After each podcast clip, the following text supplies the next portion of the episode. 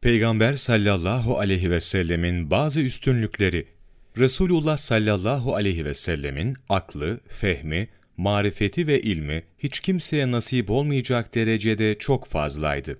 Bunun en açık delili, ümmiyken ve hiç kimseden bir şey öğrenmediği halde işleri, halleri, tavırları, sözleri, ahlakı, ilmi ve fazileti o derecedeydi ki, hiç kimsenin aklı ve ilmi ona ulaşamazdı. Tevrat'ta, İncil'de ve diğer ilahi kitaplarda, suhuflarda bulunan sırları ve haberleri bilirdi. Halbuki ehli kitabın alimleriyle görüşmemiş, onlarla sohbet etmemiş ve onlardan bir şey öğrenmemişti. Geçmiş ümmetlerin hallerini, keşif ehli hükemanın hikmetlerini çok iyi bilirdi.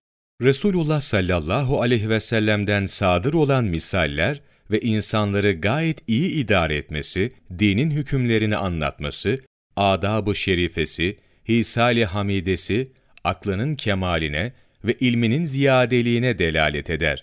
Nitekim onun sallallahu aleyhi ve sellem bu hasletleri beşer takatının üstündeydi. Hilmi, hayası, cömertliği, insanlara iyi muamelesi, herkese karşı şefkati, zayıflere acıması, merhameti, adaleti, emin olması, doğruluğu, affı, mürüvveti, vefası, zühtü, kanaati, tevazu, alçak gönüllülüğü, akrabayı ziyareti sevmesi ve diğer üstün huyları ve vasıflarıyla son derece kemal üzereydi. Daha fazlasını düşünmek mümkün değildi. Resulullah sallallahu aleyhi ve sellemin devam ede gelen mucizelerinden birisi de, geniş manaları içine alan mübarek sözlerinin, hadis-i şeriflerinin sahih ve açık senetlere nakil edilmesi ve meşhur olmasıdır. Resulullah sallallahu aleyhi ve sellem bir hadisi şerifte, Cevaimül Kelim, yani az sözle çok şey anlatıcı olarak ve korkulara galip gelici olarak gönderildim buyurmuştur.